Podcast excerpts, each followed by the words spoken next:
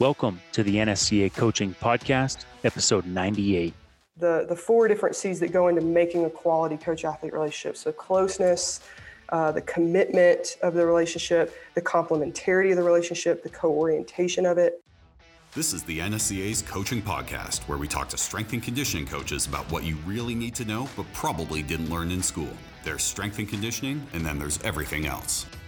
Welcome to the NSCA Coaching Podcast. I'm Eric McMahon, and today we are joined by Dr. Sarah Erdner, the author of the new book, Dear Coach What I Wish I Could Have Told You Letters from Your Athletes. Sarah gave athletes one question What do you wish you could have told your coach but never did? This collection of letters and insights provides context for a deeper look into coaching practices, which we in the strength and conditioning profession can apply in our work with athletes and fine tune our abilities as communicators and ultimately role models. Sarah, thanks for being with us today. Thanks for having me. Yeah. Um, I've enjoyed connecting with you over the last few weeks and learning about your book. Uh, I uh, just want to kick things off and give you a chance to share your background with us. Yeah, of course. Uh, so uh, I have a PhD in sports psychology and motor behavior from the University of Tennessee in Knoxville. Uh, so the East UT, not the Texas UT. Um, and then, but my background, my undergrad and my master's is in communication studies with a emphasis in interpersonal relationships. And so I kind of merged my understanding of interpersonal relationships in the world of sports psychology. Uh, I'm a certified mental performance consultant through our national governing body, uh, the uh, Association for Applied Sports Psychology. Uh, and I'm currently a assistant professor of coaching and the coordinator for our Masters of Coaching degree, which is fully online here at Adams State University in Alamosa, Colorado. Um, so professionally, that's me. Uh, personally, I uh, am a dog mom, an artist. I like to paint and uh, play the piano, write, which is where kind of I, I took my scholarly ways and decided to write a book rather than a journal article that was just going to get lost in the masses of journal uh, research journals that nobody was going to read. So, really, what I was hoping with my book, Dear Coach, is to bring all this stuff that I've learned through my seven years of education and then plus some years of just doing my own research uh, and actually bridge that gap between what some might call the ivory towers, uh, us in academia, and the people with boots on the ground. And so I'm really proud of this book for that reason. Uh, it's some of the, you know, in academia, we're not held, uh, we're not encouraged necessarily to disseminate our findings in such a wide way, such as writing a book. Um, so I kind of had to go against the grain some to be here, but I do hope that it really benefits uh, your audience.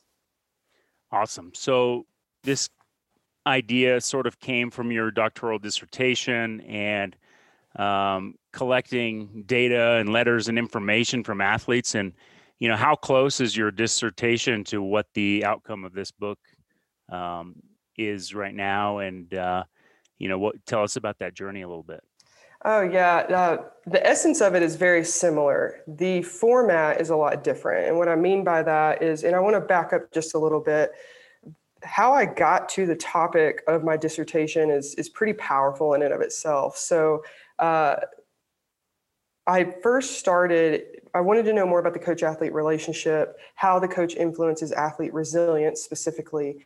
And I started by just interviewing coaches to get their perspective. And to be quite just very frank with you when you're in a phd program you're just you just want to finish. Uh, and so there's a lot of gatekeeping that goes on and it's easier to get access to coaches than athletes. So we decided my mentor and i to go first with the coach and then later on down the road interview athletes.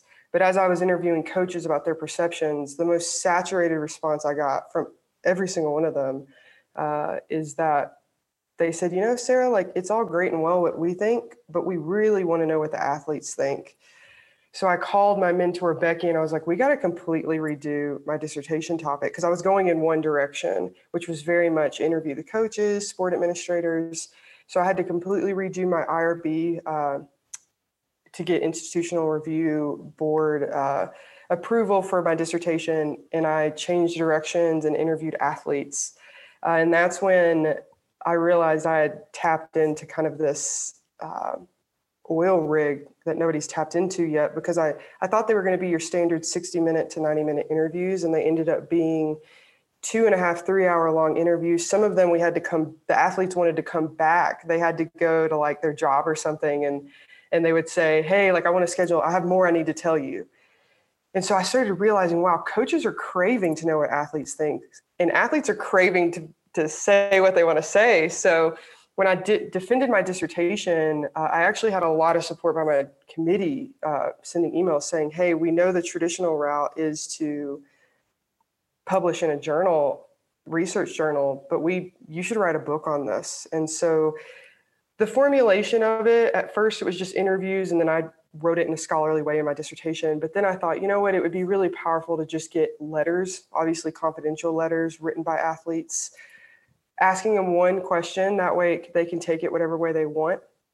Um, and the first rendition of the book, so two and a half years ago when I started this, uh, it's very interesting. It, it's taken many different flavors to what the final book is now, which is to me such a beautiful, It was a beautiful process for me, a beautiful learning opportunity for me as a quote unquote coach, if you will, uh, a consultant.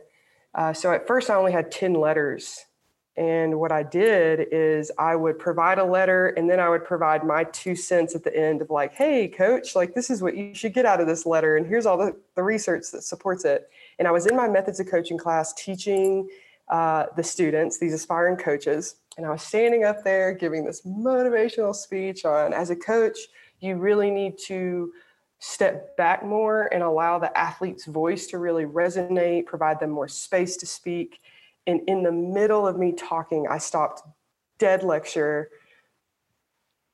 And they all looked at me crazy. They're like, "Are you okay?" And I, I just said, "Y'all, I'm I'm I'm doing I'm I'm preaching. I'm telling y'all to do something, and I'm actually not doing it in my book." And I basically outed myself in the class, used myself as a teaching opportunity in the class, and I said, "I'm writing this book."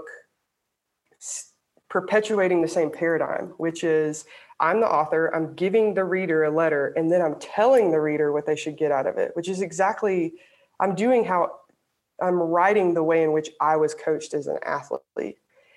So I called Amanda, my editor, immediately after class, and I was like, Amanda, we were like at the finish line too, like about to be done with the book. And I was like, uh, we're not done yet. And so that's when I set out on a search to find more letters. I realized I needed to shut up more. Um, and so I took a step back. I gathered, I went from 10 letters to now there's 30 letters in the book. It's very, as you know, having read it, it's very reflexive. So it's less of me telling you what to get out of it and more of me asking the reader open ended questions so they can get out of the letters what they need to get out of it. Um, because one of my favorite quotes is a, a book read by a thousand different people is a thousand different books. And so here I was, my ego, unbeknownst to me at the time, because it was very subconscious, was trying to tell you what you should get out of this book instead of just honoring the expertise of the audience that's listening to this, all the other coaches, and saying, hey, like, there's things that you can get out of these letters beyond what I'm going to tell you to get out of it. And so don't let me try to impose what I think you should get out of it. Uh, and so I really hope the book, the, way the book stands now, that entire process was very humbling for me. Uh, I'm very proud of that process uh, too. But I think that way, it's it's the book is less calling people out, and it's more about calling everybody into the conversation. So, yes, at the end of the book, I give my two cents, and I do like offer my uh, scholarly information, research that I know, different directions that we could take, but it's less of like, okay, these are suggestions. Now let's all come to the table and talk about how to how to make sport a safer place, not just for athletes, because the book itself obviously gives athletes a platform to uh, share their voice because they are the more powerless within the coach athlete relationship. But at the end, and as you know, I advocate for coaches as well because as I was reading through the lines of these letters, and having lived with coaches and been in athletics and talked to coaches, gone and gotten drinks and with coaches, you know, they you start to realize, wow, like co- who's advocating for the coach, right? Like all of our money that we're shelling into is into athletes, and so Uh, you know, then you think about other like strength and conditioning coaches, right? Everything is about getting the athlete to where they need to be. Uh, and maybe a little bit of money is trickled into strength and conditioning coach development. Uh, but if we're not investing in the strength and conditioning coach, then it's going to be hard for the strength and conditioning coach to then invest in the athlete. So um, that's just kind of the book in a a nutshell, kind of sharing the process of where we've gotten today. So, uh, really, the main emphasis isn't that I'm trying to out coaches or call them out or say you're doing horribly. It's basically saying, hey, I see you, and we at a macro level have not done well by you either. Yeah, and you know, in reading uh, the book, that's sort of the that that's what I came away with is that I was I had all these ideas and things that I connected to the different stories with, but I also I was left thinking how are these going to be received by other people and other coaches in the field that have different experiences um, uh, you know people with different athletic backgrounds i was you know you made it uh, sort of anonymous. You know, the sport the athlete played, um, you know, and and and um, all the different uh, factors where we could identify the individual. And so uh, I was sort of playing a guessing game of like, oh, is this uh, is this a college football player or is this a uh, you know a you know a women's basketball player?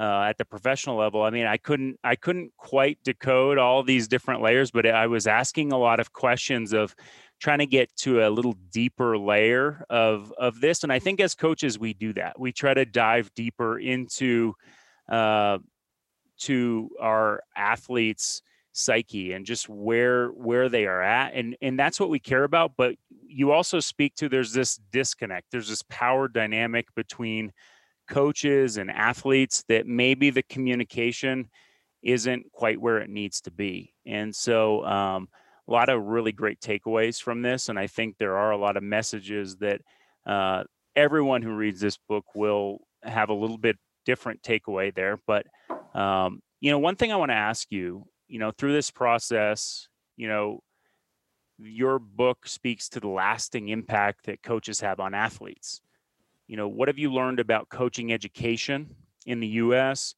and you know some of the areas we're doing well but also maybe some of the areas where we fall short Gosh, that's such a loaded question. So, uh, by no means the answer that I'm going to give is going to be all encompassing. I will say that uh, I have been, there's a great crowd of people uh, at the United States Center for Coaching Excellence. Uh, they have a committee on the professionalization of sport coaching. Uh, so I've been chatting with them about some things. So there's stuff in the works, but we understand that this is a really kind of uh, mega project. But with that being said, uh, you know, one of the things that I've been even just, you know, I teach, I'm a assistant professor of coaching. So I teach methods of coaching. I teach a lot of different classes as it comes to diversity and equity in sport, uh, mental health in sport, to all these coaches. And one of the things that's interesting to me is right now, as it stands in education, is the starting point to educate coaches is like, okay, we're going to teach you about coaching philosophies. And then we are, and then that philosophy is the foundation that you're going to build the rest of your house upon. And that house being built by the technical, tactical aspects of the sport, uh, the mental preparation. But interestingly, when I'm reading that, and again, me being a DEI professor, diversity, equity, inclusion, uh, and something we had to do as PhD students before we even embark on our research is we have to do our we have to understand our positionality in the world. So who are we? And so my thing that I advocate for is is before you can even start creating your coaching philosophy, which is very values based, you know, identify the values that you have. We need to understand who we are culturally and how that the cultural narratives that surround maybe these labels that we're made up of. And what I mean by that is, let's say you download a demographic questionnaire and you're going to have all these boxes that you can check. You know, you're either this or that, this or that. And so I have students in my methods of coaching class. The first thing we do before getting to the coaching philosophy is we complete the demographic questionnaire. We write, we they check all their different boxes respectively. Um, and then we talk about the narratives that go along with those. So for me, I would check, you know, I'm a female. What are the narratives I grew up uh, around, and this could be intersected with uh, the region of the United States I grew up in. I grew up in the South. I grew up in Alabama. Uh, so I grew up in a Southern Baptist church. So there's a lot of those narratives that were told to me on what it means to be a quote unquote good woman, a good female. And so I have to understand these narratives that have been told to me on what it means to be this, or maybe even what I was told it meant to be a good man, even though I'm not a man, right? And understanding those narratives and how those play into my biases and assumptions, which then subconsciously, covertly influences how I interact with other people. So let's say, and an example of this would be if I was taught as a, a, to be a quote unquote good woman, it meant to be meek and mild and submissive to men. You know, these are all narratives I heard growing up. Uh, and then I meet a woman, or let's say I'm a coach and I meet an athlete who's not those things they're a female, right? Like they would identify as a female, but they're really strong and they command a room and they, don't submit to men. I'm going to covertly judge that person as like, oh, well, you're not a good female, right? And and and the reason why it's so important for us to identify these things and to bring it to our consciousness is so that we can be more aware of how we judge other people uh, and understand that that's going to influence the coach athlete relationship uh, because somebody might not, you know, I think of Phil Jackson and Dennis Rodman in this situation. So if you haven't watched The Last Dance, uh, Dennis Rodman is, uh, I just love his spirit. You know, he is who he is. And there's a formidable episode where Phil, uh, Dennis wants to go out to Las Vegas and gamble and party. And the whole team obviously is against it. But Phil is just like, we got to let him breathe and do his thing. It's not about me trying to like deduce his body into my way of of living my life. Uh, and obviously, there was, you know, Dennis didn't end up coming back after the 48 hours. They they allotted to him to come back. They had to send a private jet out to get him. But I, what I love so much about that story is that Phil understood his positionality, uh, and that he understood that Dennis Rodman was his positionality was not like Phil's. But that didn't negate Phil from meeting Dennis where he was at and really saying, "Hey, I see you," right? Um, and so that's why I think it's so important in coaching education that we have to start with coaching positionality so that we can then understand it. Like if you're a male coach, uh, coaching a female team, or even a male coach coaching a male team, that doesn't mean that all those males subscribe or even want to subscribe to what it means to be a man, quote unquote. Uh, so starting there and then understanding that positionality is going to influence the values we choose that influences the coaching philosophy we have um, so that's you know one step that I advocate for, uh, especially moving forward in these conversations with coaching education. Uh, how I educate the coaches, the aspiring coaches in my classes. But we also have to think coaching education. There's classism around that too. So if we were to just mandate coaching education for all coaches, there's money attached to that too. There's some there's there's listeners right now listening to this that are like, I couldn't afford that if that happened. And so those are a part of conversations as well, thinking about how can we be inclusive of coaching education. Uh, so that way we're not locking away coaching education into these ivory towers where you have to make money uh, or you have to pay money in order to get it. And then to me, there's going to end up being a decline in coaches. Uh, so there's a lot of, I mean, it's it's a pretty where we're at right now in the U.S. Uh, with coaching education, and and I'm by no means an expert per se on this because there's other conversations going on I haven't been a part of. But these are factors we need to consider in moving forward, and that yes, coaching education needs to happen, but we need to make sure that we're being uh, really careful with it and not just having a microwave approach of saying, hey, we need to mandate this. And then that's actually going to cause a lot more harm than good. So, you know, the curriculum of coaching development, and, and I see this as we're sort of still in this awareness stage of it. You know, it's okay, as a young coach, I need a coaching philosophy, I need coaching cues, I need to focus on relationships. These are being communicated out there in a lot of different places in the field, but it's more of just the awareness, the methods of how to how to adopt these skills and how to learn these skills uh, are largely unwritten and very uh, they're more intuitively gained just through experience. And that's why, as strength and conditioning coaches, the traditional, oh, I need to be a GA, I need to intern, I need to work for free. Um, it goes back to that how we connect with our athletes and how we basically take the essentials text or any of our research driven content and then bring it to the athlete.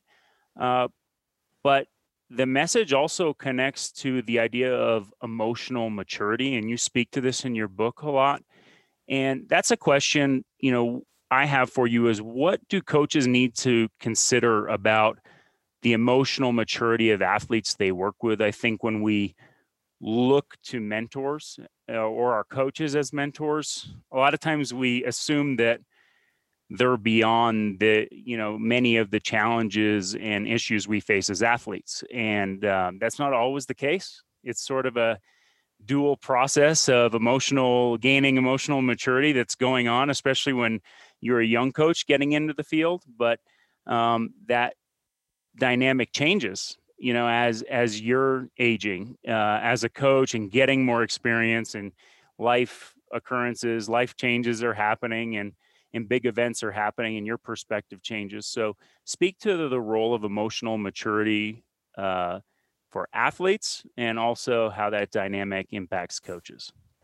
Yeah, that's such a great question. Uh, when you asked that, it made me think of Carl Rogers' work, and this is within the counseling field, uh, very clinical in nature. But he's a uh, talks about the therapeutic nature of the relationship itself, right? Like we so often in sport like to talk about this very like one plus one equals two. And like the two is there and, and that's not going to change. And all we care about is the two.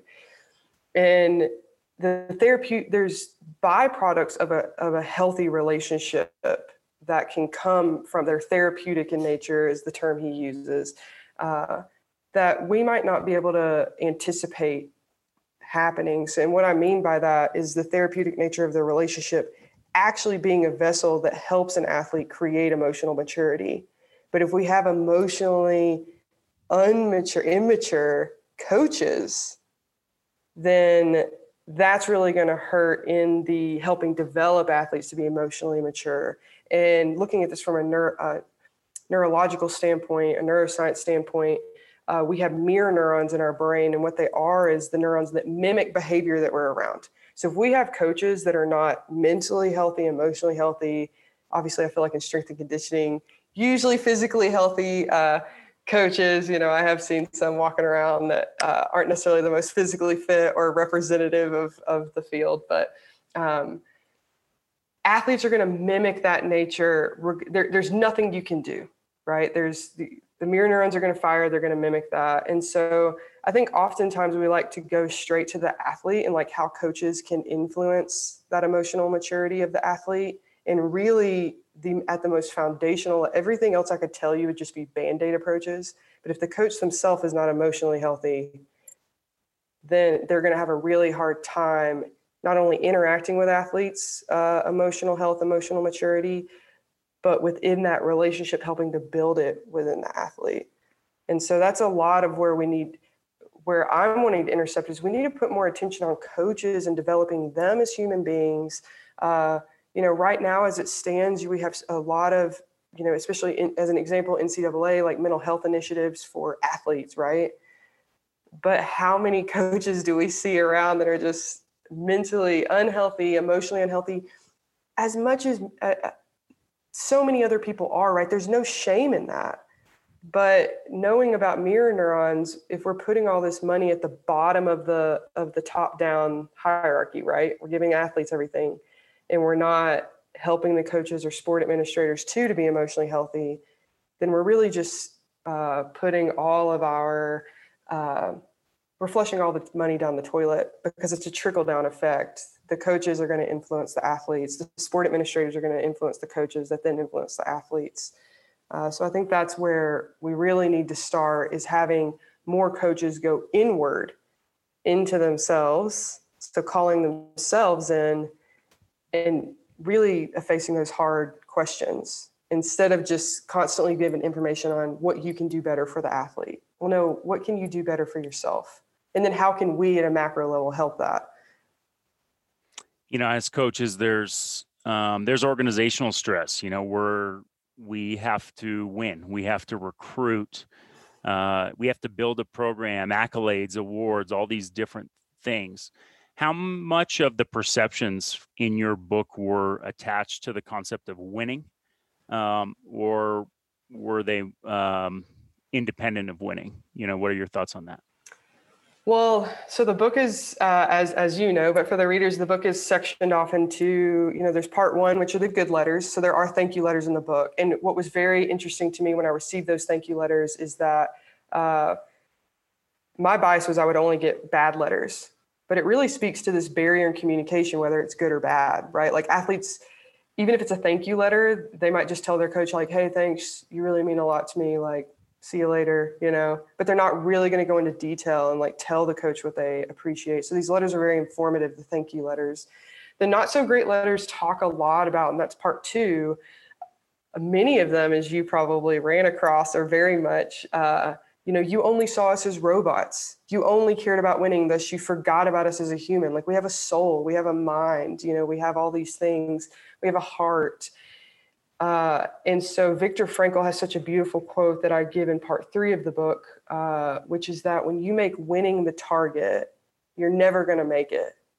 But when you place the target as something collectively bigger than yourself, uh, then winning, a byproduct of that will be winning.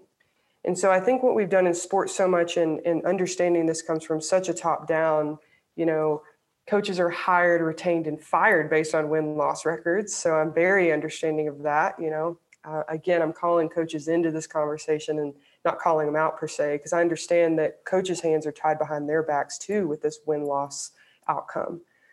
So I'm speaking to sport administrators here as well, people that are in positions to change this cultural narrative. Is that the more that we make winning the win loss, the me- the main measure so I'm not saying we need to get rid of win loss outcome at all in sport. By no means am I saying that. But when we're making it like the number one numero uno thing, uh, it is actually hurting what you're trying to get at.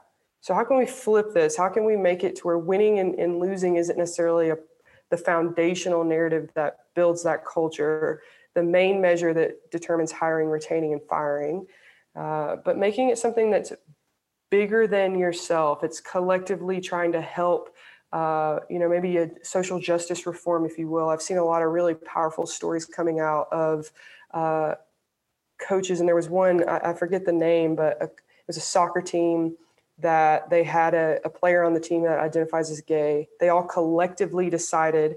Uh, that if there was any gay slander on the field, that they were just going to forfeit the game altogether. Uh, and it was a very powerful message that I saw on Twitter where the coach a lot of people were like, oh, this doesn't matter. It really created a, a pretty big protest uh, against why they were outing the game. Uh, but I love that they were they were playing for something so much bigger than just the win. And so to me, that they were able to that message was heard across Twitter more than if they were to just win. Uh, and so realizing that we're the bodies that are playing the sport in order to get the the win are human bodies. They have motions, they have feelings and thoughts and so if we're not advocating for them at the foundational level, you know, right now, Black Lives Matter, Black bodies, uh, marginalized bodies, if we're not advocating for them and very transparently advocating for them, then it's really going to uh, the subtext you're writing within the coach athlete relationship is that it's superficial at best. Uh, and so setting a standard that's a lot higher than winning uh, again, not saying that we don't need to care about win loss. I understand this is sport. I was an athlete myself, uh, so I understand that kind of competitive vibe. Um, but I think that these athletes are really shedding light on when we do make winning the target, it's actually hindering their overall mental health uh, and then actually hurting the coach athlete relationship and really not getting you the results that everybody would want.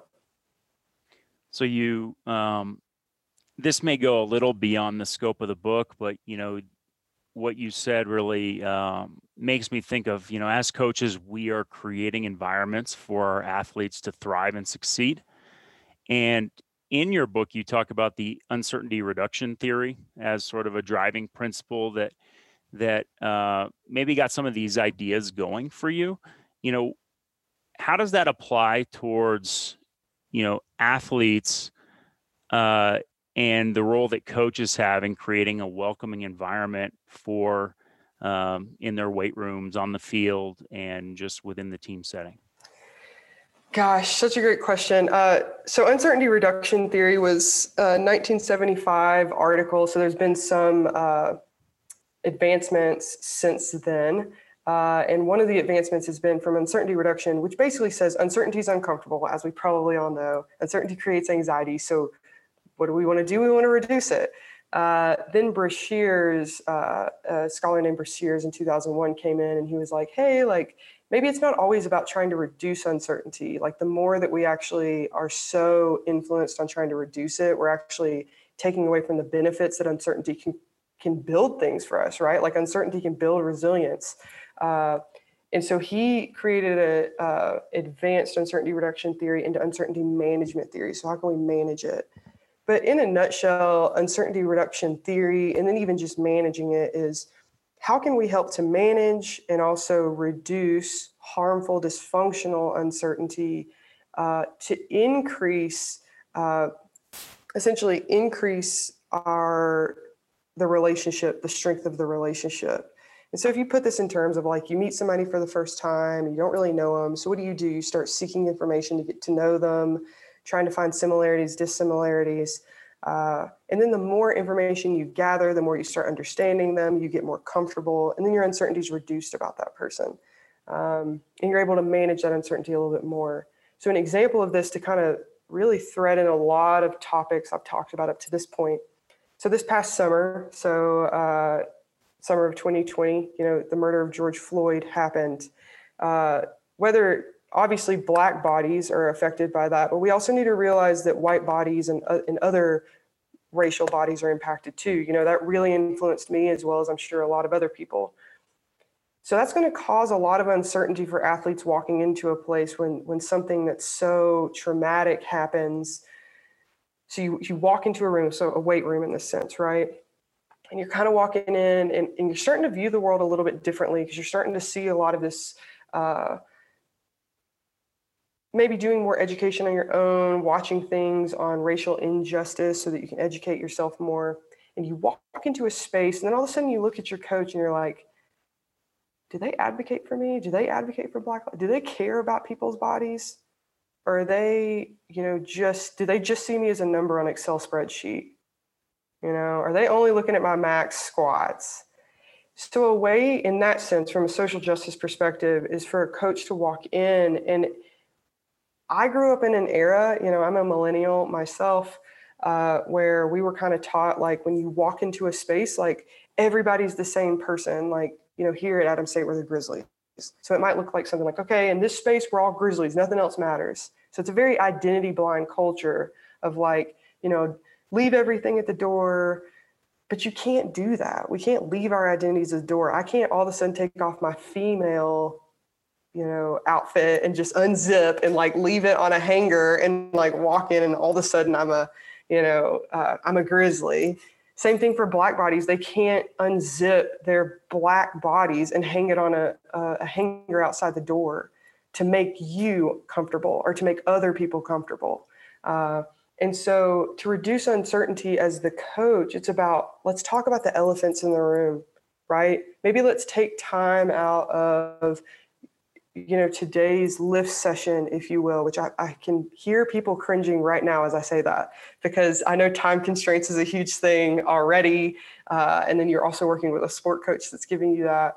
But don't underestimate though doing that because if you can sit down with a group of people and you can say hey your body matters more your your soul matters more to me than these numbers on a sheet and just give that space to chat about hey what's going on and then at the end say i want everybody to know that we care about all bodies in this space and that we will advocate for all bodies. Uh, and then to check in hey how are you doing? Really showing them that you care right? Creating that warm environment. I would put money on that you're going to get i mean they're they are going to want to put their bodies on the line for you at that point because they know that you care about their body as more than just somebody that's going to produce for you. Uh, and so never underestimate connecting with people culturally But I want to make one point though, too. If we, talking about the coaching positionality, understanding that before coaching philosophy, we have to be comfortable with ourselves first as cultural beings. You know, I had to come to really hard terms that I am a white cisgender heterosexual female who has a PhD. I'm highly educated, grew up in a uh, middle class family that's not divorced, you know, very privileged, very privileged, you know, and I had to really understand where I was positioned, how maybe I have exacerbated particular issues in the world by being colorblind, identity blind for me to now get to a place where I'm not just an ally, but I am a co conspirator. And what do I mean by that? I really want to unpack co conspirator here. Uh, there is a story, and to be very, uh, very quick on this. So, there was a story of a, uh, a woman that was going to take down a flag that was a very racist flag. Uh, so, it was a black woman that was going to climb up this flagpole, take down this racist flag. And there was a white man that was down near the pole, obviously there to be an ally to support her as she did it. The cops come, uh, the, the people, they, they arrive and they say, Oh, how can we get her down? Oh, we can zap this pole with our tasers, which would have killed her. And a co conspirator, so this is where this man, this white man, went from being an ally to a co conspirator. He put his hand on the pole and looked at them and said, if you do that, you're going to have to kill me too. And cashed in his whiteness, basically knowing that they wouldn't have done that, right? They would have understood, oh, okay, well, there's other ways we can handle this. And so getting to a space where we're so comfortable with ourselves as cultural beings that we would be in a place to be a co-conspirator to metaphorically put our hand on that pole for our athletes and, sa- and save their bodies when needed. And they would feel that they would know we would do that, right? Like that. That's where that looking at, and I want to bring in the coach athlete relationship again here. Jowett's work on this, Sophia Jowett, based out of the UK, she has the three C's plus, uh, one model, which talks about having uh, the, the four different C's that go into making a quality coach athlete relationship. So closeness, uh, the commitment of the relationship, the complementarity of the relationship, the co orientation of it, and so, metaphorically, you know, and, and again, speaking to the, the privileged people, being putting our hand metaphorically on that pole is building that closeness in the relationship. It is increasing the commitment of both parties to that relationship, uh, the complementarity, the reciprocal nature of saying, "Hey, I'm going to show up for you." Um, and so we're in an age now where I think you know may, people may be uncomfortable to hear it or even talk about it but we need to start talking about it more to understand because that's such a vital part of the relationship is the cultural aspect of it um, and so again i want to call coaches into this conversation and even say here you know i know this is something that's hard to to digest. And so i'm available even beyond this podcast uh, to to consult with people on this matter. Uh, coaches that strength and conditioning coaches or just coaches in general that that want to know more you know they really want to have a conversation you know how can we start implementing this? What can i do? Uh, and that i'm here for that taking a step back from from who we are and our own experiences working towards a deeper level with our athletes and i think those those themes come through um, in the book. I want to ask you about mental toughness and resilience. You mentioned a couple times in there, um, and you know there is this uh, there is this thought process or just this ingrained mentality in coaching that you know buy in. You know the athletes should buy in when they walk in. You know, and they you know they need to pay their dues and you know what? It's about sacrifice, sacrifice for being a grizzly or or you know whatever whatever team you know you you represent and how do we create these ex- very accepting but productive athletic focused environments and still incorporate these ideas of mental toughness and grit and and resilience i think those are um, those are some challenges when you think about it. Um, so I just want to get your perspective there. Yeah, buy-in is is so huge, uh, and I know just from a strength and conditioning standpoint too, right? Like it's easy for an athlete to buy in, depending upon the level to the sport itself, but then buying into like why why should I care about strength and conditioning? And then that, also matters per per the position, right? Uh, so and then that also we have to again I'm going to bring culture into this uh, when we're thinking about the demographics of somebody. So as a female, I grew up in the South, and so uh, I was a strong woman athlete for a while, and which is funny because the narrative I grew up with is that oh women don't want to lift because you don't want to get bulky you know like that whole which is just funny because you actually lean out and don't get bulky. You just look awesome I think. But um, we have to understand those narratives to then understand how to better relate to somebody to create buy-in. So let's say you're uh, a coach that's working with a male athlete that's having a hard time packing on muscle uh, or even looking shredded you know like maybe maybe they do pack on a lot of like weight as far as like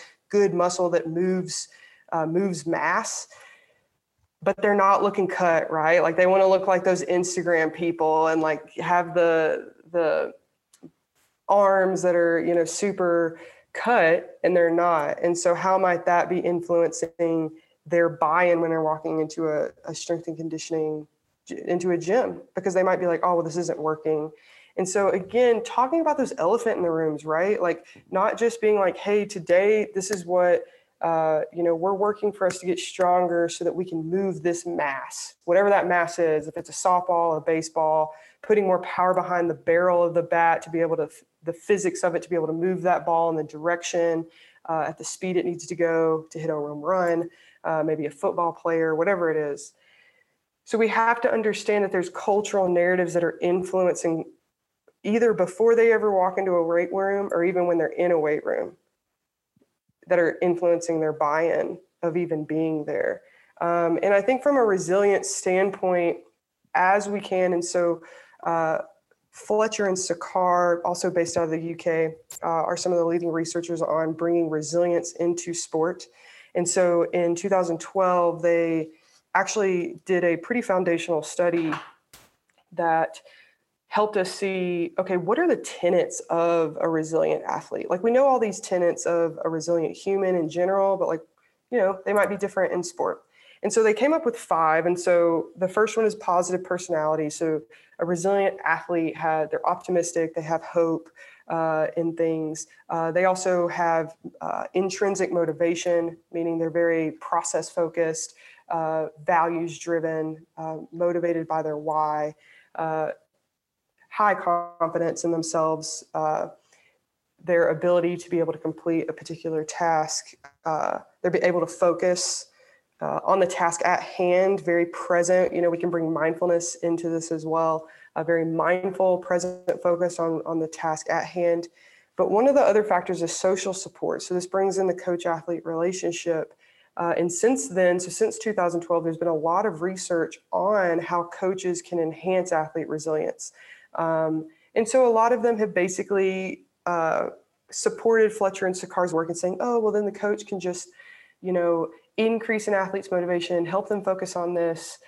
But my argument in, in the gap I see is that if we aren't also creating resilient coaches that also feel safe in an environment, right? And so I remember you and I spoke previously about this, right? Like there's that process when you come in as a strength and conditioning coach, like you got to put your dues in uh, it's maybe not the most welcoming environment for you uh, at times. For you know, I've seen this myself, uh, just being a part of organizations and how maybe they treat an incoming intern, if you will. You know, like there, there's a little bit of a hazing process that we might not want to call hazing, but that's what it is.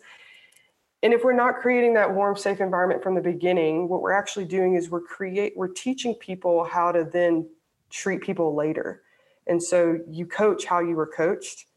And so then you get you become a coach and you're like, well, I put my dues in, like this is just how it is. But in reality, we're just literally stripping somebody of the very essence of who they are.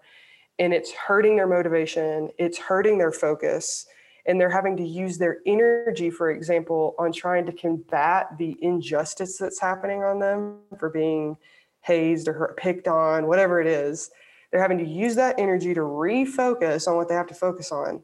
When instead, if they were in a warmer, more welcoming, empowering environment, then they could use all that energy to focus on what they need to focus on from the beginning. And so we'd actually be getting a higher level of optimal performance, not just out of coaches, but athletes too. I, I really like the message that, you know, because I agree um, both on the coaching side and the athlete side. What are we doing to make our uh, to make our weight rooms a welcoming environment for incoming athletes, um, interns, coaches to thrive in what they do. Um, you know, as coaches, college strength and conditioning coaches are part of the recruiting process. We're we're tasked from our institutions to to promote the positive qualities that our universities, colleges and universities, or that our organizations represent but are we doing that in our everyday actions in our um, with our perceptions and our biases that come through? I think those are those are interesting layers to peel back that maybe we uh, that we don't think about all the time. And so it's healthy to do that. And i like that we've been able to uh, go into some of these academic theories and maybe dive into your academic journey and relate that to some applied coaching practices here.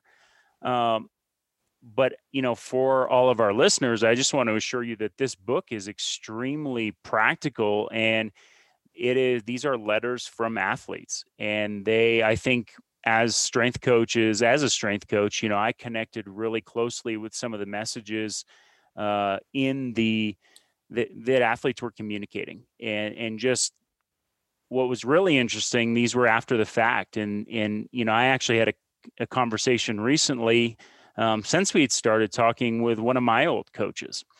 And just a story to share, uh, you know, we had connected and we were going back on a on a LinkedIn message. And next thing you know, he's like, "What are we doing? Let's let's." So he sent me a Zoom invite, and we're just kind of catching up one morning. And this was last week, and uh, you know, it was a, a long time catch up. You know, twenty something years here, and and so it's like we're we're going through all these things, but it went back to the meeting room you know, in college football, and uh, and thinking about you know just some of uh, you know when I was a freshman sophomore in college, and you know we would do evaluations of our coaches at the end of the semester, and we were just reflecting on some of those times, you know, of and and one of the one of the things he said, and you know, he, phenomenal coach, huge impact for me. Um, you know that that maybe he wouldn't have realized that at the time, um, but he was reflecting on feedback that he got. And, you know, what our head coach said to him at the time is like, some of this is on you and some of this is on them and some of this is somewhere in the middle. And as coaches, as professionals, we can control that middle space and we can have an impact on that middle space.